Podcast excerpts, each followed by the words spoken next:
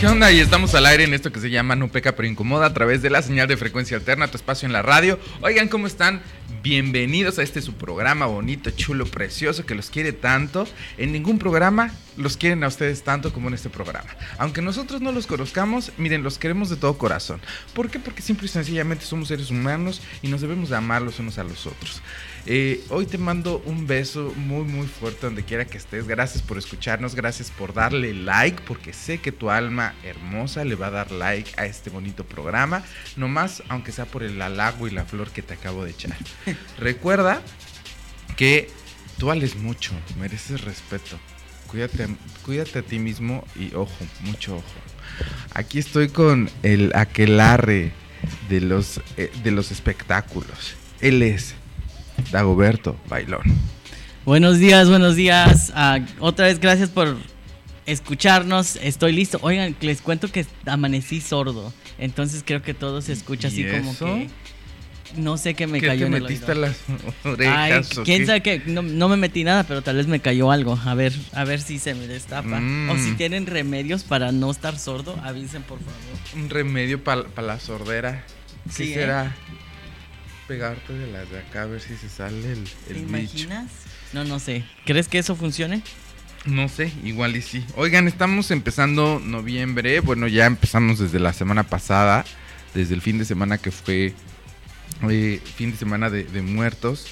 ¿Cómo lo viviste tú? ¿P- ¿Pones altar en tu casa? ¿Pones tu, tu ofrenda o, o algo? Sí, sí. bueno, en la organización pusimos un altar así como de, de siete peldaños, ¿no? ¿Pisos? Y esta, estuvo hermosísimo, más de 400 flores, ofrenda.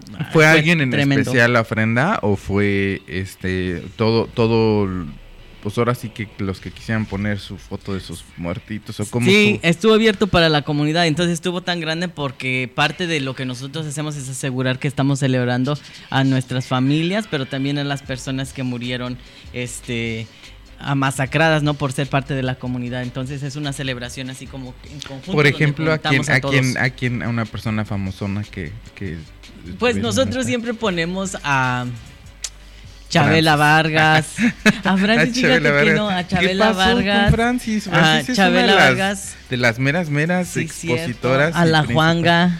A mi Juanga. A la Juanga, ¿quién más ponemos que, que, que murió? A Ricky Martin. Y a mi Juanga seguro le pusiste su su pancito, su atole, su porque era de buen diente mi, mi Juanga. Ah, sí, sí, sí. ¿no? Sí, bueno, pusimos bastante ofrenda, que Ok. tal vez se haya echado todo él. Ok. Este, a, a la carrera de, de, de Ricky Martin, porque Sí. está más muerta su No, carrera creo que, nada. fíjate que no creo que esta- le esté yendo tan mal. ¿No? No, pues saca cada single con Maluma y yo así como que... Es la, es la Maluma es mi única chiquita que rescata a Ricky Martin cuando ya anda muy, muy desaparecido. Sí, ¿verdad? Ye- este, es de esos que le habla Maluma y oye, rescátame la carrera un poquito. Cállate. ¿A cambio de qué? Bueno. A cambio uno de nada. nunca sabe. Este, uno ¿Y tú cómo sabe. te la pasaste? ¿Qué hiciste? ¿Celebraste? ¿Pusiste altar? Mira, yo soy este. ¿Cómo se llama? Como. Tradiciones friendly. Entonces yo hago Halloween, yo hago Día de Muertos, yo hago Ajá. todo. O sea, mira, hay mucha gente que conozco que vive en México que dicen, no sean malinchistas, no Halloween. O algunos dicen, este, no, no, no, no Día de Muertos, estamos aquí en este país, aquí en este país es Halloween. Y, y yo digo a toda la gente que se queja de una u otra tradición, oigan, este, ya relájense un poco, bájenle dos rayitas a su desmadre, porque la vida es para celebrar y, y si hay celebraciones, pues hay que agarrarlas y hay que abrazarlas, ¿no? Este, estaba oyendo de algunas personas que dicen que una de estas celebraciones que son como del diablo, no sé qué tanta cosa. Ay, miren, yo estoy seguro que tiene que ver el mundo con intenciones. Y hay gente que a lo mejor no celebra el Halloween, que porque eh, está uno ahí invocando cosas malas, pero mira, a veces tus acciones invocan cosas más malas que, que una celebración donde no hay ninguna mala intención, según yo. Pero bueno, cada quien tendrá sus razones y sus costumbres. Yo busco cualquier pretexto para celebrar y ahorita en noviembre lo bueno es que ya viene el Acción de Gracias, que también mucha gente no lo celebra, pero repito, cualquier pretexto es bueno para juntarte con los amigos y echarte una chelita o simple y sencillamente de echar desmadre, tragar. Por supuesto que yo soy yo bueno soy para más eso. que listísimo para eso igual. Me Oigan, fascina. feliz noviembre. Cuéntenos ustedes cómo va su noviembre. Si tú, mira, si tú eres una persona arriba como de los 35 años, seguro a ti los noviembres también ya te empiezan a afectar. ¿Por qué? ¿En serio? Sí. Cuéntanos Sí, sí, sí, por qué.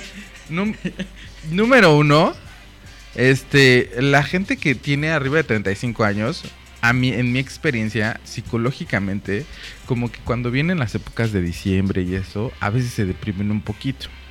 Sí. O a veces es pedo del cuerpo. O sea, yo tengo ya amigos de arriba de 35 que ya empieza con que, ay, me duele un poquito mi pierna o mi mano, porque pues ya empieza el frío, ya empiezan las lluvias. Y en ese momento es cuando te das cuenta que, que los años están pegando. No sé si tú eres de Sí. los que de repente con el frío les duele, le duele alguna... Todas las, las. ¿cómo si, sí, las, Las coyunturas. las coyunturas. Le, dije, le estaba yo platicando te con digo quién. que ya eres viejita ¿Con quién, ¿Con quién estaba yo platicando? Con alguien de alguien- un amigo más joven que yo. Y le digo, "S- ya entiendo por qué, porque me enseñaron, o no, una amiga, me enseñó un meme y decía, estamos listos para noviembre y pusieron el pan, el, el, el pan, el champurrado y luego una colcha y luego este abajo decía, y necesito medicamento para las rodillas. Y una rodilla nueva decía. Y yo me empecé a reír y dice, pero no ¿De entiendo verdad? por qué, por qué te ríes. Le dije, porque cuando ya estás más viejito, sabes que ya viene el invierno, te Sí, empiezan a doler. A doler todo. Eso es, eso no lo digo yo, está científicamente comprobado.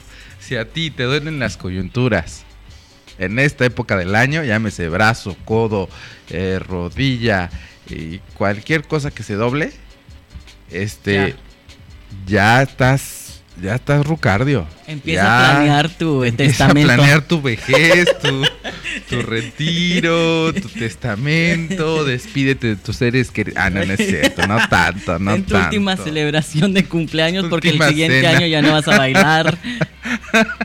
Olvídate. Oye, todo eso es real, ¿eh? Es real, amigos, es real. Oigan, vámonos con información porque tenemos mucho chisme para contar. Y fíjate que pasaron dos semanas y de repente, híjole, tanta cosa que estaba pasando a, a mi alrededor que, sobre todo el espectáculo. Yo he visto como que lo LGBT anda, mira, así. A ver, cuéntame. Resulta que en México existe un programa muy famoso, es un reality show que se llama MasterChef. No sé si lo has oído. Lo he visto aquí, no lo he visto de México. Ok. Bueno, en México es uno de los programas más populares. Haz de cuenta que es como The Voice aquí. O Ok. sea, es, es un programa muy, muy popular, de los más, más populares. Este, no sé si, por ejemplo, aquí mi Franco llegó a ver alguna temporada de Masterchef. ¿Llegaste a ver algo de Masterchef? sí. Al- bueno, es un programa muy famoso y van como en la tercera o cuarta entrega. Este, resulta que una de las personas que gana Masterchef se llama Carmen y esta mujer el día de, de- de la final, al igual que los otros finalistas, ¿Es la tamalera? iban acompañados de su, de su familia. Entonces esta Carmen iba acompañada de su mamá, de su papá, y en la cápsula presentan que también está ahí su novia. De carne. Perdón, su esposa. No mames. Es su esposa. Y entonces cuando ya en vivo le preguntan, oye, ¿quién te acompaña con el día de hoy? Dice, bueno, pues está mi mamá, mi papá y mi mejor amiga. No. Y en- bueno, internet se volvió un poco loco y este... Y pues mucha gente se le fue encima a, a- a- a mi Carmen. Pero qué presión, o sea, ¿no? En- a Carmencita y literal, Carmencita, porque este la regó un poco mi comadre, o sea, negar a la, es- a la esposa en vivo, cadena nacional. Y la cara de la esposa, o sea, si ustedes buscan el video, la cara de la esposa está así con una sonrisa así como de de, de quiero morirme en este momento, ¿no? O ¡Qué sea, estuvo, estuvo feo. Pero, pero también entiendo y entiendo las razones, Sí, sí, claro. ¿no? mucha gente la ataca, yo no la atacaría tanto. Ya después, ella dio una, una aclaración que pues un poco calmó más a la gente.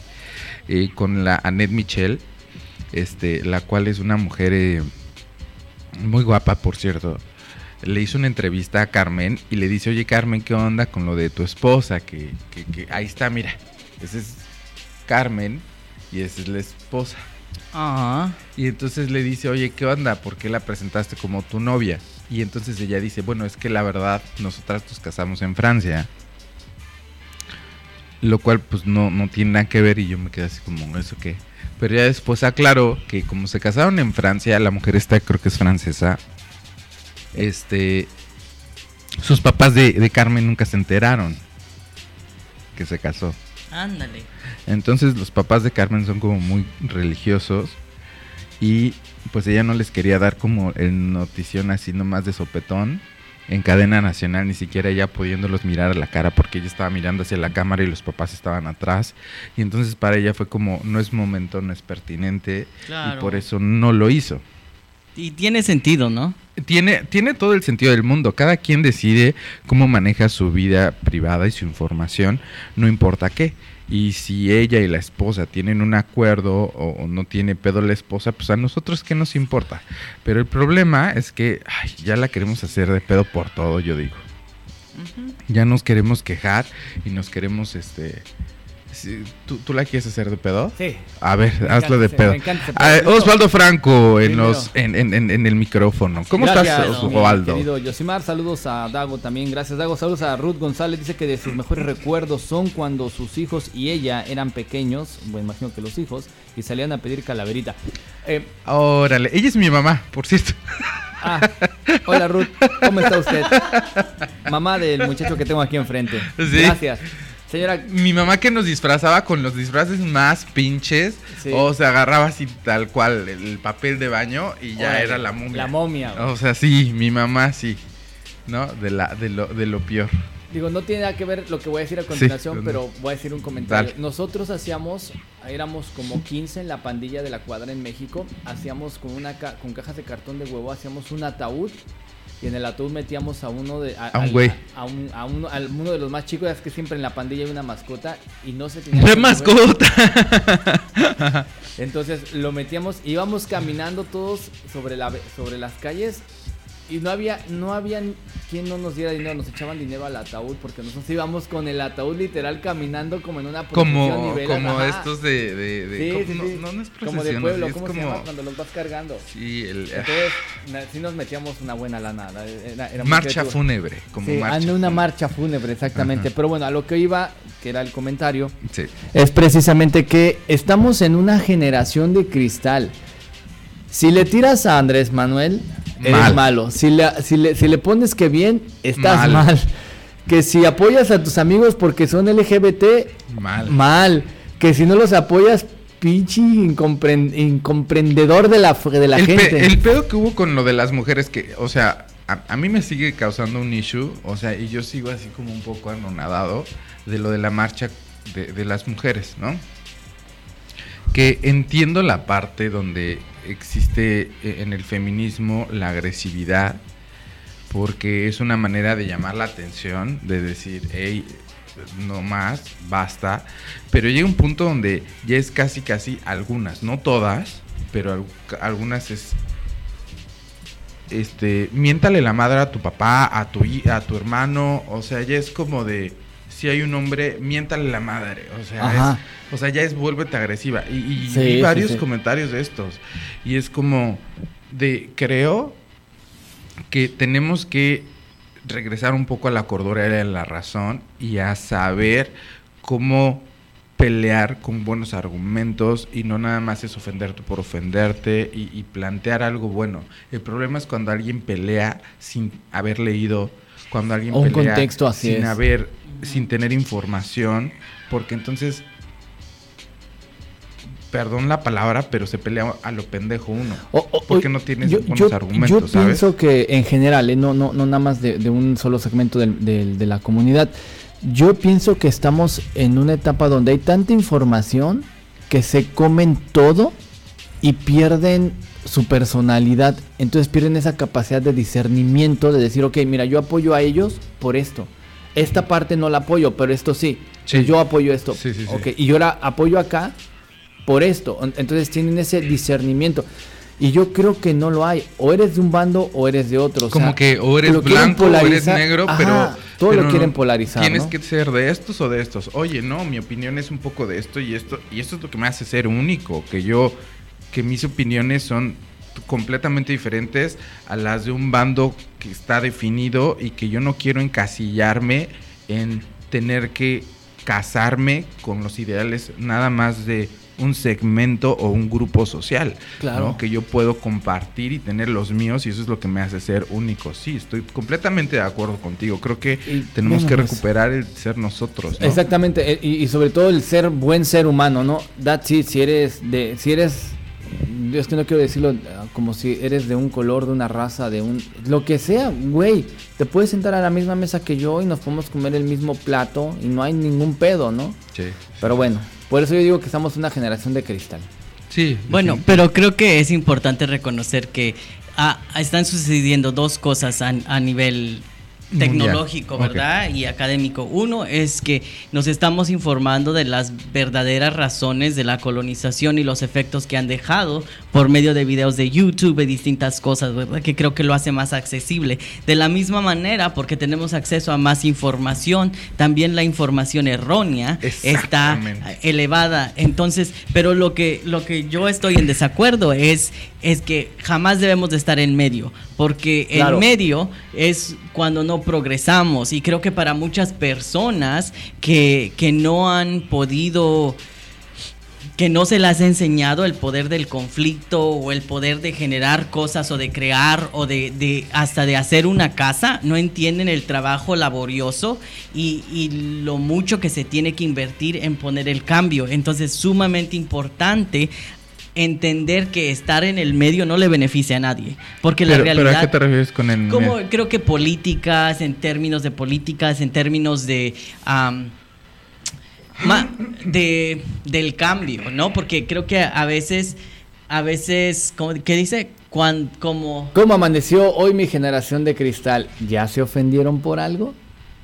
Interesante, pero creo que no, creo que esto es lo que, este es parte del problema, de hecho. Creo que no es que la gente se esté ofendiendo, creo que la gente tiene más acceso al pensamiento. Y entonces, porque la gente antes no decía sus opiniones y estaba más callada y no tenía acceso a plataformas, pensábamos que todos pensábamos lo mismo. Claro. La realidad es que no es cierto. Entonces yo estoy en completo desacuerdo con esto de generalizar y decir que es, es una generación de cristal. Creo que lo que está sucediendo es que tenemos acceso otra vez a distintas plataformas donde podemos expresar nuestro sentir y nos empezamos a dar cuenta que de hecho sí somos seres humanos complejos y que existen entre sí, no, tal vez sí, tal vez no, tal vez no. pero, tal vez o sí. sea, por ejemplo... y eso es importante. Dices, o sea, nada más como para aclarar, eh, no estar en medio, o sea, dices, alguien se tiene que decir completamente o demócrata o republicano, o sea, alguien tiene que irse a un bando, por ejemplo, hablando de partidos políticos. ¿no? Este, no se vale estar en medio, es lo que estoy entendiendo. Yo estoy, yo estoy de acuerdo con lo que dice Dago. Tenemos más acceso a la información. Por ende, al- algunos que se es como cuando dice el dicho, el que no tiene llega a tener loco se quiere volver. Pero eh, en, en ese, en ese momento tenemos que tener también ese acceso a la responsabilidad personal por el tipo de situaciones que vamos a exponer. Pero Porque nada más, si no, no- o sea, sí, sí, sí, entiendo esto, pero me, me llama mucho la atención esto que dices como de estar como en medio, o sea, como, como de no definir bien una, una postura, es lo que estoy entendiendo. Creo que estás- hay procesos. Yo estoy en el proceso. Si estás en el proceso de educación, claro que siempre vas a estar definiendo y redefiniendo, pero creo que tu- si tu estancia política es como que yo no soy político o yo me quedaré en el medio, creo que eso es lo que lo que lastima a, a- al empuje por los derechos, ¿no? Porque entonces vas con no necesariamente tienes definido y lo que te está informando es la cultura popular en muchos casos. Pero ¿no crees que definirte también te cierra en algún momento o te vuelve prejuicioso o ya no? Te voy a, te voy a decir algo, un fenómeno que yo he visto, por ejemplo, en México. En México, o sea, yo he visto que de repente eh, el tema de Andrés Manuel López Obrador, el, el, nuevo presidente de México, digo nuevo entre comillas, tiene un año, este, de repente dividió mucho a la población, ¿no? Y eran como un poco más los, o sea, creo que ha sido uno de los periodos donde he visto más una división entre derechistas e izquierdistas, ¿no? Donde he visto más a los, o, eres pro AMLO o atacas a AMLO. O sea, y veo cómo la gente se pelea en los comentarios y veo cómo hay, o sea, se agarran pero muy cañón. O eso defiendes o atacas. Y, y tienes que estar, o sea, tienes que estar uno. Y yo digo, yo no voy a estar en uno, ¿por qué? Porque si me quedo de un lado, o sea, yo no sé cómo va a actuar el señor mañana. O sea, yo no me puedo poner a defender algo que a lo mejor en algún momento se vuelve indefendible. O sea, yo no... A mí me encantaba un politólogo que yo conocía y decía, es que yo no soy ni priista ni panista, yo no soy de ningún partido político. Yo analizo a la persona y veo si esa persona le conviene a mi país o no. Pero el casarme con un partido político me puede llevar a veces a tener que defender cosas o a tener que buscar excusas de algo que a lo mejor no es mi creencia. Y entonces es meterme a paradigmas mentales que me limitan. Entonces por eso ahí sí o sea, no sé, a mí, me causa un poco de conflicto lo de estar en medio porque no es necesariamente estar en medio, es tener tu propio criterio que a veces no va a coincidir ni con este y con este y por ende te va a poner a veces en medio, a veces te va a poner completamente de este lado, a veces te va a poner completamente de este lado, pero lo que sí creo y a lo mejor es algo que, que, coincido contigo, es no estar gris. O sea, si defiendes tu opinión, defiéndela bien, sea cual sea, sea estar en medio o aquí o allá, pero tener carácter para hablar y para decir esto es lo que yo creo. Creo que la apatía, no tanto el estar en medio, creo que la apatía de la gente es lo que no nos ha llevado al progreso, el estar esperando a que los demás hagan cambios por, por, el mundo o por, tu vida. Si tú quieres hacer cambios, háblalos y, y dilos enfrente de la gente y comparte tu opinión y, y dile a la gente lo que piensas, pero pero creo que es importante también, creo que nuestras opiniones, ¿verdad? Y el que nosotros estemos aquí compartiendo los tres, es que hemos tenido acceso a cierta educación. Creo que es importante entender las distintas clases que no tienen acceso a poder escoger partidos, que no tienen la posibilidad de poder, de poder hacer esto que dices, compartir su opinión, ¿no? Porque se les ha enseñado la vida que solamente eh, nacieron para servir, ¿no? Y como persona, por ejemplo, indígena de, de México, entiendo perfectamente la importancia de que las personas que tienen acceso y han tenido educación se definan completamente en qué lado están, porque no apoyan los derechos de las personas indígenas, porque muchas de las veces, si vemos y específicamente con AMLO,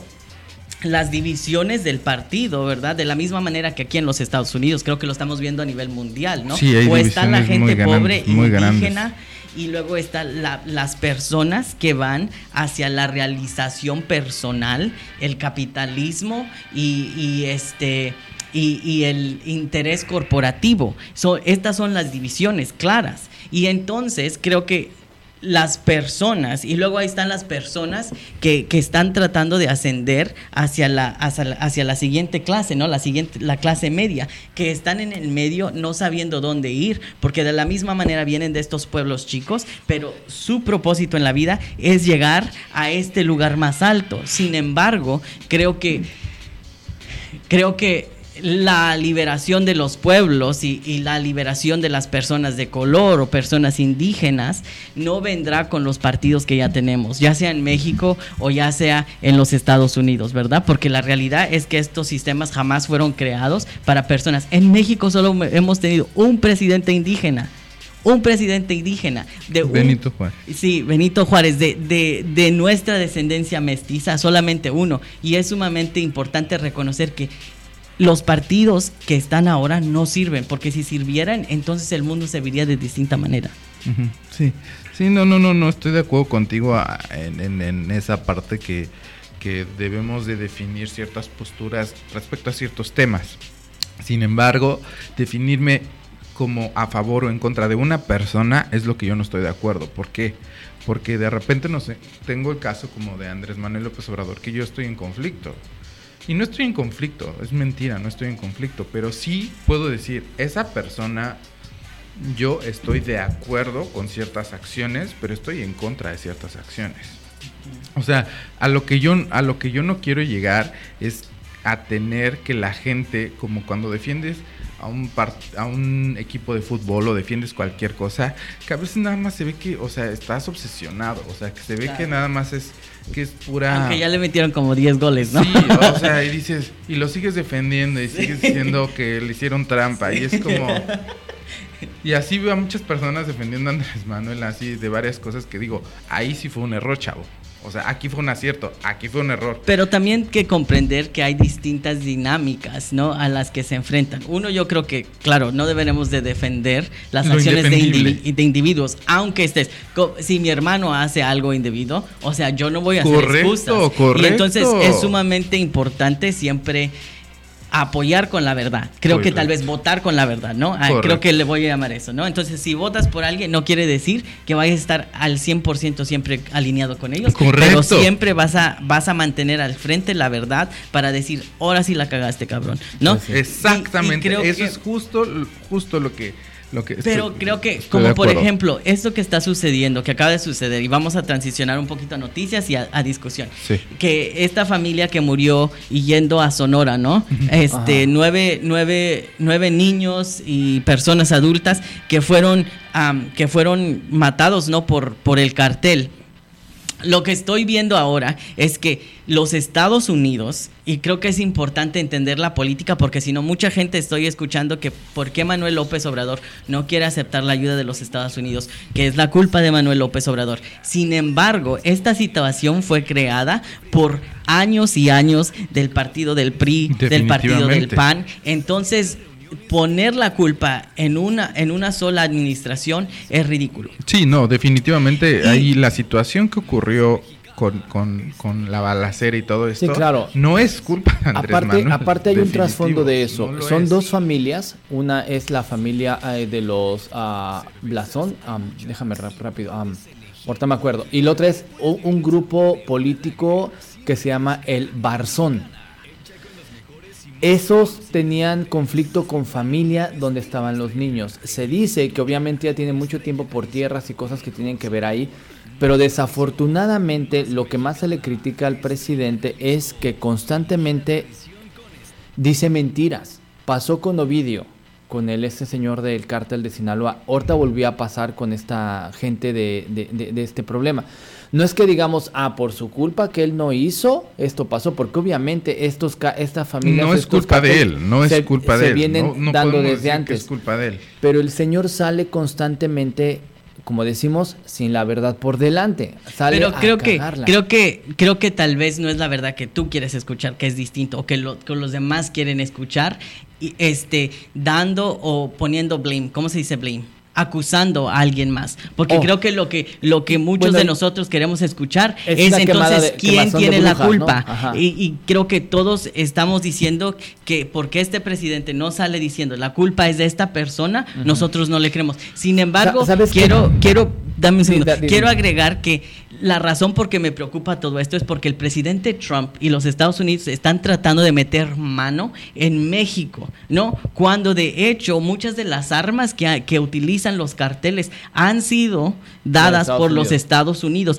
y también muchos de las, de, las guerrillas eh, han sido entrenadas por los Estados Unidos. Entonces, a mí me fascinó el, hecho de que Manuel López Obrador haya dicho que somos un país autónomo y que no necesitamos el apoyo de los Estados Unidos. Creo que esa es una respuesta fenomenal porque vemos que en estos conflictos es donde los Estados Unidos empiezan a meter a su gente para poder destituir a los gobiernos, ya sea de Latinoamérica, lo vimos en Guatemala, lo vimos en Honduras, en El Salvador durante los años, ¿no? Entonces, a mí me, fascina y creo que sí debemos de resolver esto de los carteles. Eso que dice Dago está súper bien porque cuando menos ya le avisó que no quiere tener nada que ver, ¿no? Sí, fíjate que a mí lo único que me preocupa, eh, o sea, hablando de, Andrés Manuel, creo que eh, definitivamente ha tenido aciertos. sí, claro. yo estoy completamente a favor de cómo ha tratado de luchar, aunque a mucha gente le, no le guste y le pese contra la corrupción en México, ha quitado ciertas cosas que eran beneficios para cierta parte de la población, entonces, perfecto. El único problema que yo veo es que no le gusta la crítica, y eso sí es muy evidente, y lo él lo ha hecho muy evidente.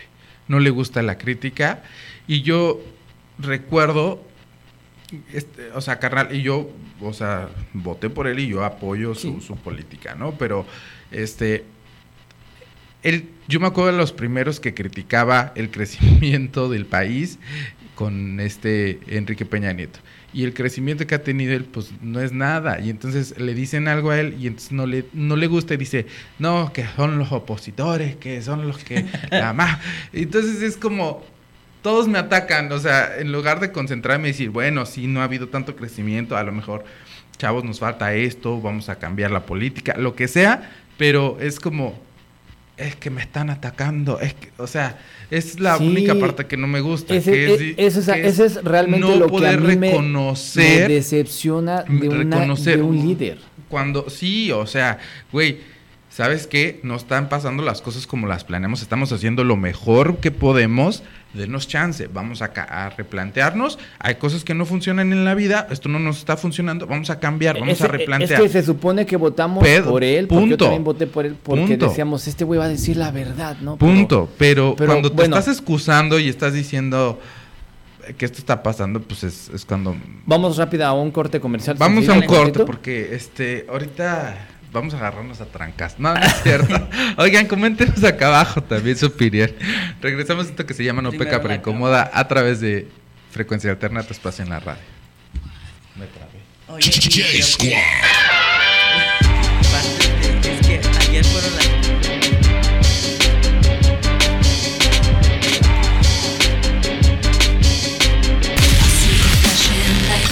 Cervezas hay muchas y puedes elegir cualquiera. O puedes vivir el sabor de una lager, siempre fresca, muy mexicana, hecha con los mejores y más finos ingredientes. Las mejores reuniones tienen estrella. Elige la tuya con Estrella Jalisco. Mejor sabor, más tradición, más mexicana. Estrella Jalisco. Elige la tradición con estilo. Elige la tradición con estilo.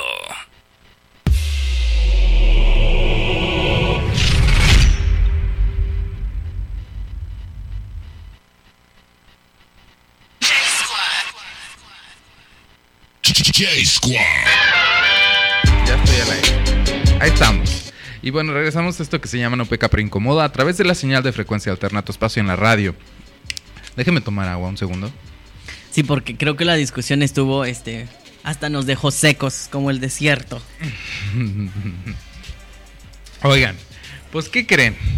Que resulta que, que mi Eugenio Derbez, los Derbez últimamente han dado mucho de qué hablar, pero ¿Por Eugenio qué? Derbez, todos, ¿eh? Todos. ¿Qué han hecho? Este, resulta que Eugenio Derbez eh, hizo una campaña muy fuerte en contra de la leche y los productos lácteos. Y entonces, este, en México estuvieron saliendo muchos, este, como comerciales. Estuvieron saliendo muchos comerciales donde Eugenio Derbez les decía a la gente, no tomes leche, la leche te mata, la leche es mala, No leche no, no leche, ¿no? Bueno, resulta que de repente salieron los hijos de Eugenio Derbez, la mayor y los dos mayores, Aislinn y Badir, y les dijeron, este, ¿sabes qué? Que mi papá, o sea, ellos riéndose un poquito de la situación y lo grabaron tomando un cereal con leche. Dice, papá es un mentiroso. O sea, no, sí, sí, él, ese güey sí toma leche y a nosotros no quiere que tomemos leche porque tienen un reality show. Sí, sí, sí, acabo de El ver. güey no quiere que tomemos leche porque anda con su pinche campaña de, de no a la leche porque le pagaron, pero véanlo, o sea, él sí toma leche. Pero ellos, o sea, como que un poco en tono de broma y, y cagándose de risa. Evidentemente Eugenio Derbez no lo tomó pues nada bien y se enojó un poco con sus hijos porque pues no lo, lo exhibieron un poco porque or- obviamente la gente se le fue en contra y es Pues ¿Qué pedo? ¿Por qué? O sea, pareciera que más bien es, o sea, no lo haces por dinero, estás desinformando a la gente. ¿Qué, qué está pasando aquí? Y entonces el güey luego, luego se le fue a un, a un político, a un diputado, dice, es un, eh, todo esto es una campaña en contra mía de un político. Dice, pero ¿cuál político? Pues fueron tus hijos los que te exhibieron. y entonces pues el güey estaba muy, muy, muy triste. Y es aquí donde te das cuenta que todas las personas, no importa si te caigan bien, mal, pues todas, o sea, cuando cometes un error, pues cometes un error y nada más te tienes que disculpar, pero el pedo es cuando quieres culpar a los demás de, de- de que te exhibiste o de que te exhibieron. Le pasó lo mismo a esta chava Rowana que era muy famosa Instagrammer, Ah, sí, que que hablamos de ella. la vegana. shows. Sí, sí, sí. ¿no? Que de repente pues sí estaba comiendo su carnita y la grabaron ahí. Entonces es esto Ay. cuando yo digo, es que creo que se vale decir, ¿saben qué? Yo estoy tratando a lo mejor de dejar la leche Sí. porque he oído que es mala, pero pues estoy tratando, no no soy humano, ¿no? Pero aparte, el dinero cambia a la eso, gente. también. Creo también. que eso es lo que estamos viendo, ¿no? Que la gente está viendo que les ofrecen contratos y dicen, pues sí, yo puedo. Y este empiezan a recibir el- dinero y se les olvida en realidad lo que les gusta. Y eso, pues, nadie puede hacer eso por mucho tiempo. Y pues ahí está el Eugenio dando de qué hablar. Qué chistoso. Pero cuéntanos tú una, una nota, porque yo sé que tú traes notas. Es el, eres el, el rey de las notas del espectáculo. Del espectáculo. Pues miren, fui a ver el Joker al fin. Así ¿Qué que. te pareció? Oye, qué película, uno más triste y creo que en realidad muestra la realidad de los Estados Unidos. Creo que al ver al Joker me... O sea, y, y ya ni se quejen si hay spoilers. O sea, la película lleva dos meses. Dago Sí, está no mamen, una sí, película sí, o de sea, hace si no la han meses. visto, este, me van a pagar por, por O sea. decirles lo que sucede. No, oye, creo que la historia, el, el- la escritura, el guion fue fenomenal. Creo que de la manera en que generan y crean al Joker como personaje, su realidad, pero también sus fantasías, me llevaron así por un viaje súper, súper tremendo. La escena donde baila en las escaleras, nada que ver. Yo no sé por qué tanta- a tanta gente le está gustando, pero creo que hubo otras escenas más buenas. Sí, definitivo. Ah, hay pero mejores cosas. yo enamoradísimo, súper triste. La historia del Joker creo, creo que da un buen cimiento para entender cómo se crean estos villanos. Porque creo que muchas veces los villanos de hecho no son personas Villanos. malas, son personas que no Enfermas. han tenido acceso a recursos mentales o a distintos accesos y están luchando por destituir a estos buenos que quieren mantener el status quo. También vemos de, la misma manera Mystique, ¿verdad? En X-Men y a- al Magneto. Que van en contra de Xavier, no porque son malos, pero sino quieren insistir Por en su ideal. forma. No quieren esconderse, ¿no? No quieren sostener sus poderes, quieren utilizar todo eso. Y creo que yo enamoradísimo, detesto a Joaquín Phoenix como actor. Creo que esto fue una pieza maestra. Creo que va a recibir nominaciones para el Oscar. Una de las primeras cómics de, de DC. Pero creo que fue en realidad hermosísimo y creo que está de, en la misma mano como este Heath Ledger con su versión del Joker, ¿no? Sí, sí, sí, es un muy, muy, muy buen papel. Y bueno, contrarrestando de porquerías que uno puede ver visualmente, pues tenemos la Casa de las Flores. Oye, qué madres. La cual ya platicamos un poco, pero pues ya todo el mundo tuvo chance de ver esta segunda temporada, donde eh, es claro que Verónica Castro ya no está, ya no es parte del show. Dijo bye bye. Dijo bye bye y salió Manolo Caro a aclarar realmente el por qué no estuvo Verónica ¿Qué Castro. dijo? Porque es lesbiana. No, no, no, no, nada que ver. Al contrario, si fuera esa la razón, estaría de protagonista. O sea, la, la, la, la serie es más LGBT este, que nada. O sea, todo mundo es LGBT en esa serie. Todo mundo. Sí, sí, sí. A ver, cuenta, ¿qué fue la razón? Yo estoy Bueno. así muriéndome por la... Pues ahí les va la, la premisa. Entonces resulta que Verónica Castro quería un papel más activo y, Manolo Caro dijo que ya iba a quedar nada más como con voz en off. Porque, o sea, de que la iban a matar, la iban a matar. Entonces iba a quedar como nada más con recuerdos o voz en off. Y Verónica Castro dijo, no, es que yo quiero, o sea, ser parte, o sea, estar ahí en la, en la actuación y todo. Manolo Caro dijo, no, la única manera que puedes estar es en voz en off. ¿Quieres o no? Y entonces, pues mi Verónica, para las pulgas, pulgas de mi Verónica, dijo, pues quédate con tu voz en off y métetela por donde mejor te quepa. Y es lo que hizo Manolo, la mató. No, te digo que la iba a matar, o sea, de que De la iba a sí. matar, la iba a matar, pero la quería nada más tener como con recuerdo, con voz de recuerdo. Sí, sí, sí. Así como sale la voz de la De que la- se esta, de la murió, que se colgó. ajá, así la querían tener. Ah, eso hubiera estado padre, pero creo que... el- No, fue la mejor decisión de Verónica Castro no estar ahí porque... Porque esto fue un Eh, desmadre. Fíjate que, que- que creo que lo padre de la primera temporada era esta moralidad peleándose contra completamente un... No solo libertad sexual, o sea, ya muchos sí ya caen en el degenere.